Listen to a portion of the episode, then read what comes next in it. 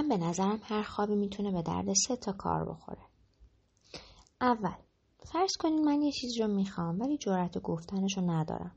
میگم که اونو تو خواب دیدم و به این ترتیب یه جوری اونو می‌خوام انگار که خود من نیستم که میخوامش.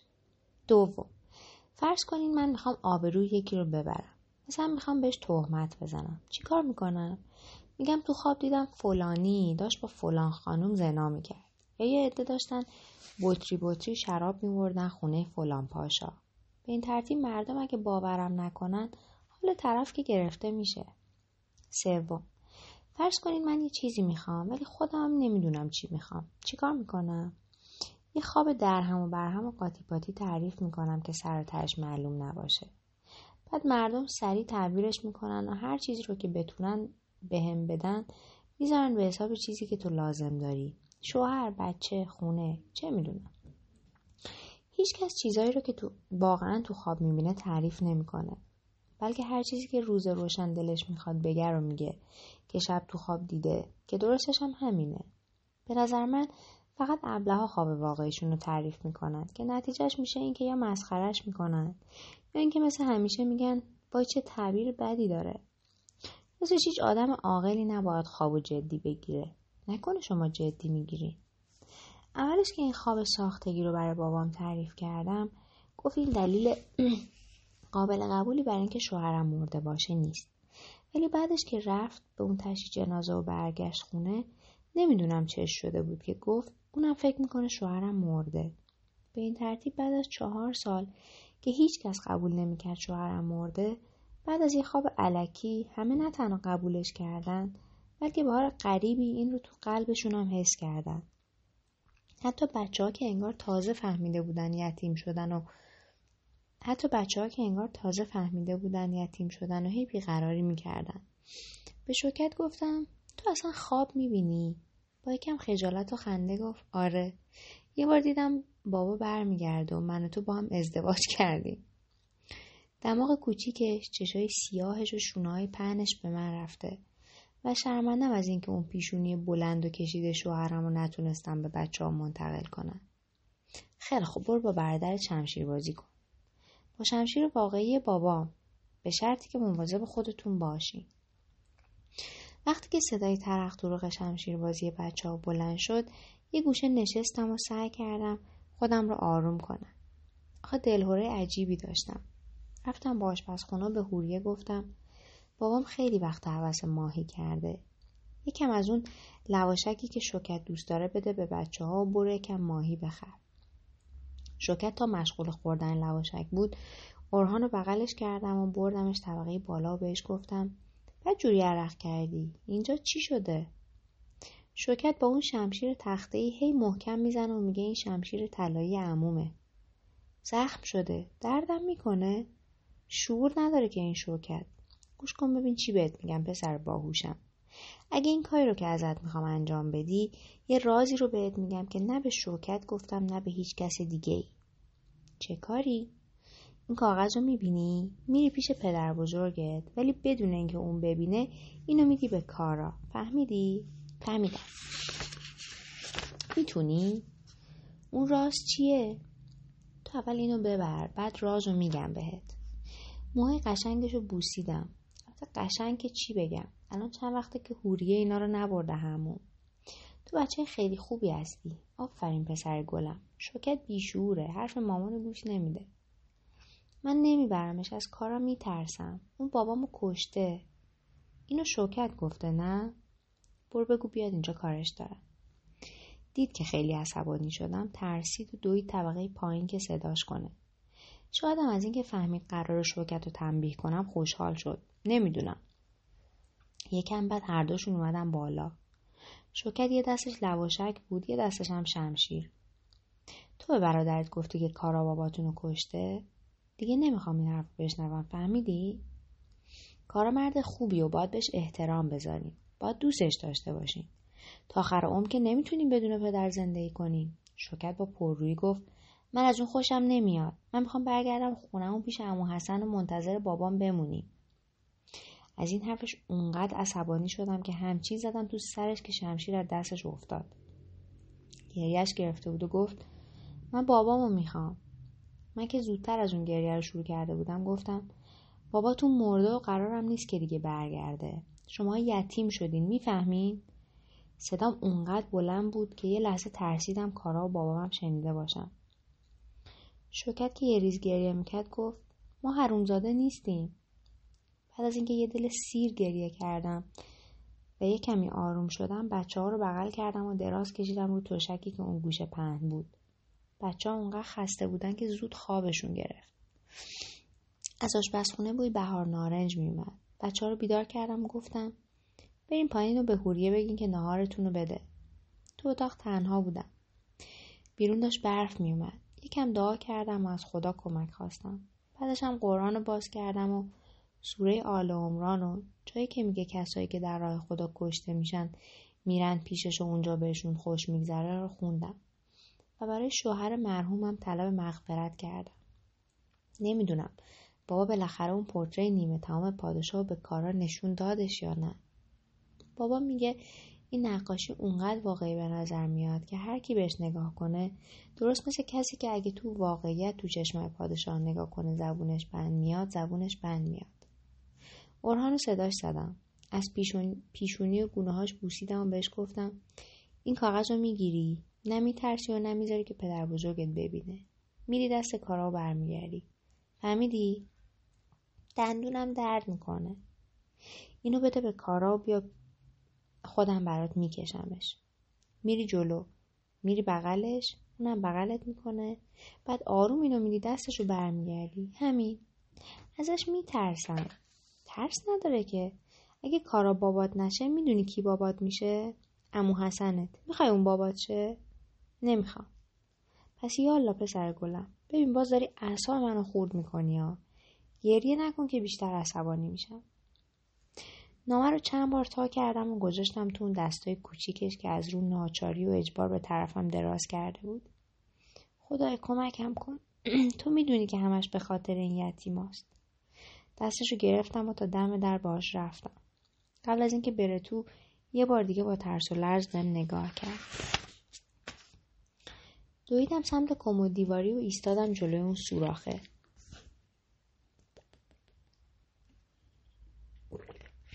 اورهان آروم آروم رفت تو اتاق.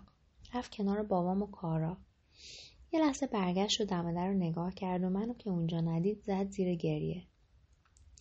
اما هر جوری شده خودشو انداخت تو بغل کارا.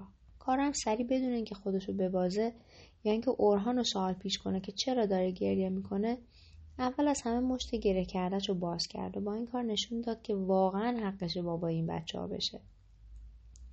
بابام هاج و واج مونده بود این وسط. اورهان که می‌دونست کارش تموم شده همینطور گریه کنون از اتاق اومد بیرون. دویدم سمتش رو بغلش کردم. سر و روش رو بوسیدم و بردمش پایین تو آشپزخونه. و از اون کشمشه سبز که دوست داره بهش دادم. به هوریه گفتم بچه ها رو وردار به این اسکله کادیق, را یکم ماهی کپور بخریم. کادیرقا یکم ماهی کپور بخریم. بیاین بی سکه رو بگیر از باقی مونده پول ماهی ها برای اورهان انجیر خشک و زغالخته و برای شوکتم لبو و نون برنجی بخر. خیلی وقته که بیرون نرفتن. تا از آن مغرب هر جا که دوست داشتن ببرشون. ولی مواظب باش که سرما نخورن. وقتی اون ستا لباسای گرمشون رو پوشیدن رفتن بیرون دیگه توی خونه هیچ سر و صدایی نبود. رفتم بالا اون آینه رو که پدر شوهرم ساخته و شوهرم بهم هدیه کرده بود از لای رخت خوابایی که بوی نفتالین می‌دادن در آوردم و از دیوار آویزونش کردم. هرچند کوچیک بود ولی با یکم این ور شدن می‌تونستم همه جای بدنم رو توش ببینم. شال سرخ پشمی رو که سرم بود به هم میومد و صندوقی رو که از جهیزیه مامانم به هم رسیده بود باز کردم. و اون پیران ارغوانی من ورداشتم و پوشیدم. خواستم اون جیلقه مغز پسته رو که مادر بزرگ خودش گلدوزی کرده بودم بپوشم. ولی حیف که برام کوچیک بود. تا لباسا رو عوض کردم حسابی سردم شد و برای همین می‌خواستم اون ردایی رو که بابام برام خریده بود همون که از پشم روباه بود و بپوشم. که لحظه آخر نظرم عوض شد و دوباره رفتم سراغ صندوق مامان و اون ردای آبی آسمونی بلند مامانم رو برداشتم که وقتی میپوشیدمش تا رو پاهام می‌رسید. یهو صدای در اومد. بله کارا داشت می‌رفت بیرون.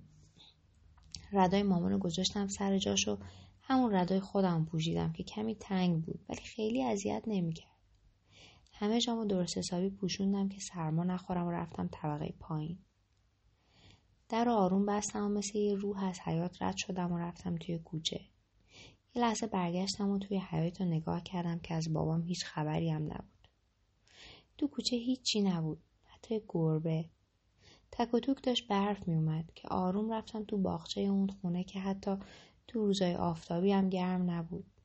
بوی برگای پوسیده و نم مثل بوی جسد همه جای حیات رو گرفته بود و یه کمی هم می ترسیدم. اما توی خونه که رسیدم نمی‌دونم چرا احساس می‌کردم تو خونه خودمم.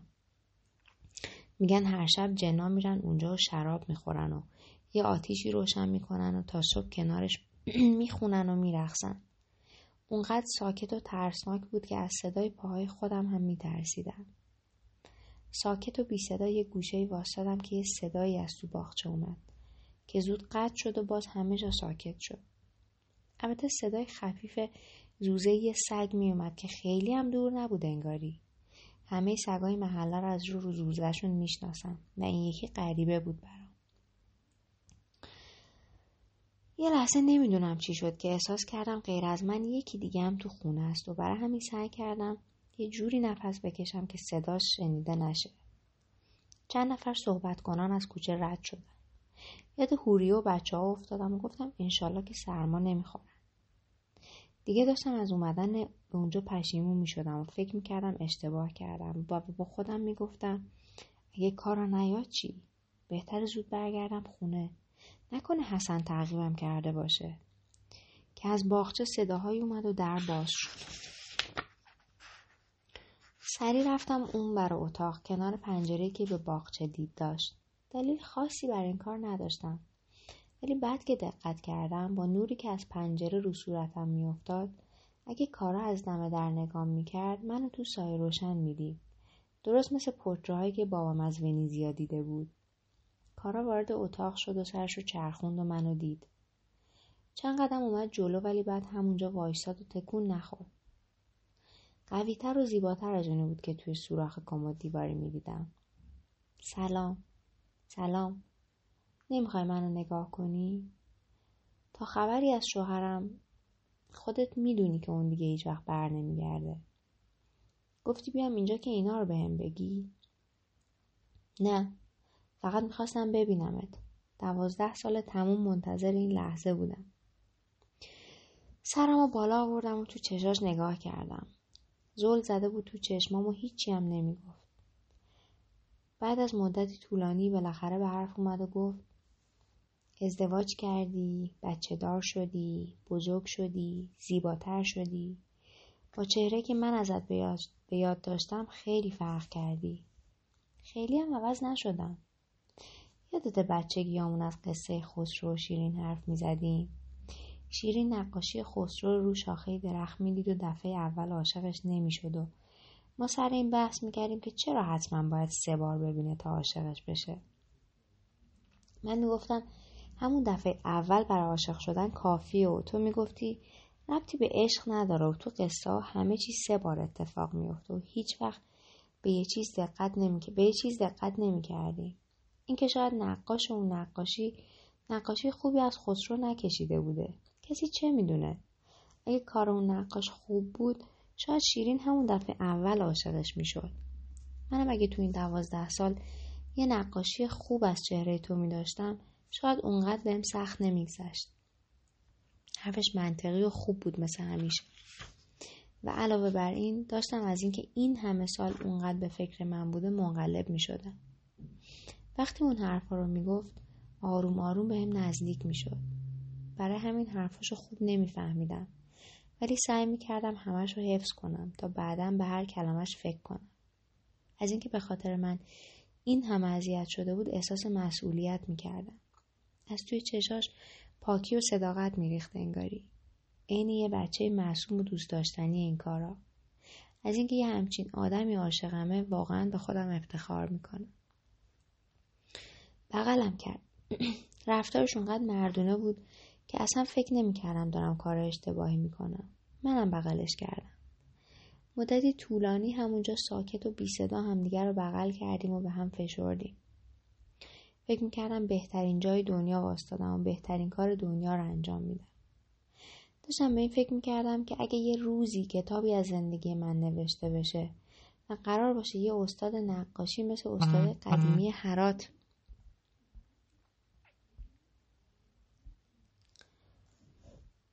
براش نقاشی کنه این صحنه رو چجوری می‌کشه؟ بعضی وقتا بابام صفحاتی از کتابا رو با هیجان بهم نشون می‌داد و می‌گفت ببین ترکیب بندی و جدول کشی و نقاشی و خطاطی و تصیبش چقدر به هم میان؟ اما تو همه اون صفحات عاشق دور از هم ایستادن و یا به هم نیشو اما تو همه اون صفحات عاشقها دور از هم ایستادن. و یا به هم نیش و کنایه می‌زنن یا دارن از گل و بلبل حرف می‌زنن. علاوه بر این همچین کوچیک یه گوشه صفحه کشیده میشن که آدم فکر می‌کنه قصه قصه اونا نیست و قصه قصر طلایی که توش نشستن یا قصه باغچه پرگل و بلبلی که با دونه دونه برگها و گلبرگهای به دقت کشیده شدهش اون قصر رو احاطه کرده. و یه جنگل تاریکی که تو اون شب بدون محتاب زیر اون هزاران ستاره ریز و درشت اون قصر زیر هزاران ستاره ریز و درشت اون قصر رو با باغچش در بر گرفته است. اون وقت ما باید هی زور بزنیم که از رو ترکیب بندی و رنگ بندی اسرارانگیز این صفحات بفهمیم که موضوعش عشقه انگار عشق نور ضعیفیه که هرچند تو کل صفحه نقاشی پخش شده ولی باید یه عالم دقت و ظرافت به خرج بدیم تا بتونیم پیداش کنیم. اگه می‌خوان ما رو هم اینجوری بکشن اون بهتر که اصلا نکشن. چون من فکر کنم عشق من و کارا اونقدر نور توش هست که می‌تونه کل دنیا رو روشن کنه. البته اونقدر تجربه و شعور داشتم که بدونم یه همچین لحظاتی نمی‌تونه تا آخر دنیا دوام داشته باشه و بالاخره آخرش یا من میمیرم یا اون. ولی برای من هیچ فرقی نمی‌کرد. مهم این بود که ما همدیگر رو دوست داشتیم و به نظرم حتی یه لحظه از اون لحظات برای همه آدمای دنیا تا ابد کافیه.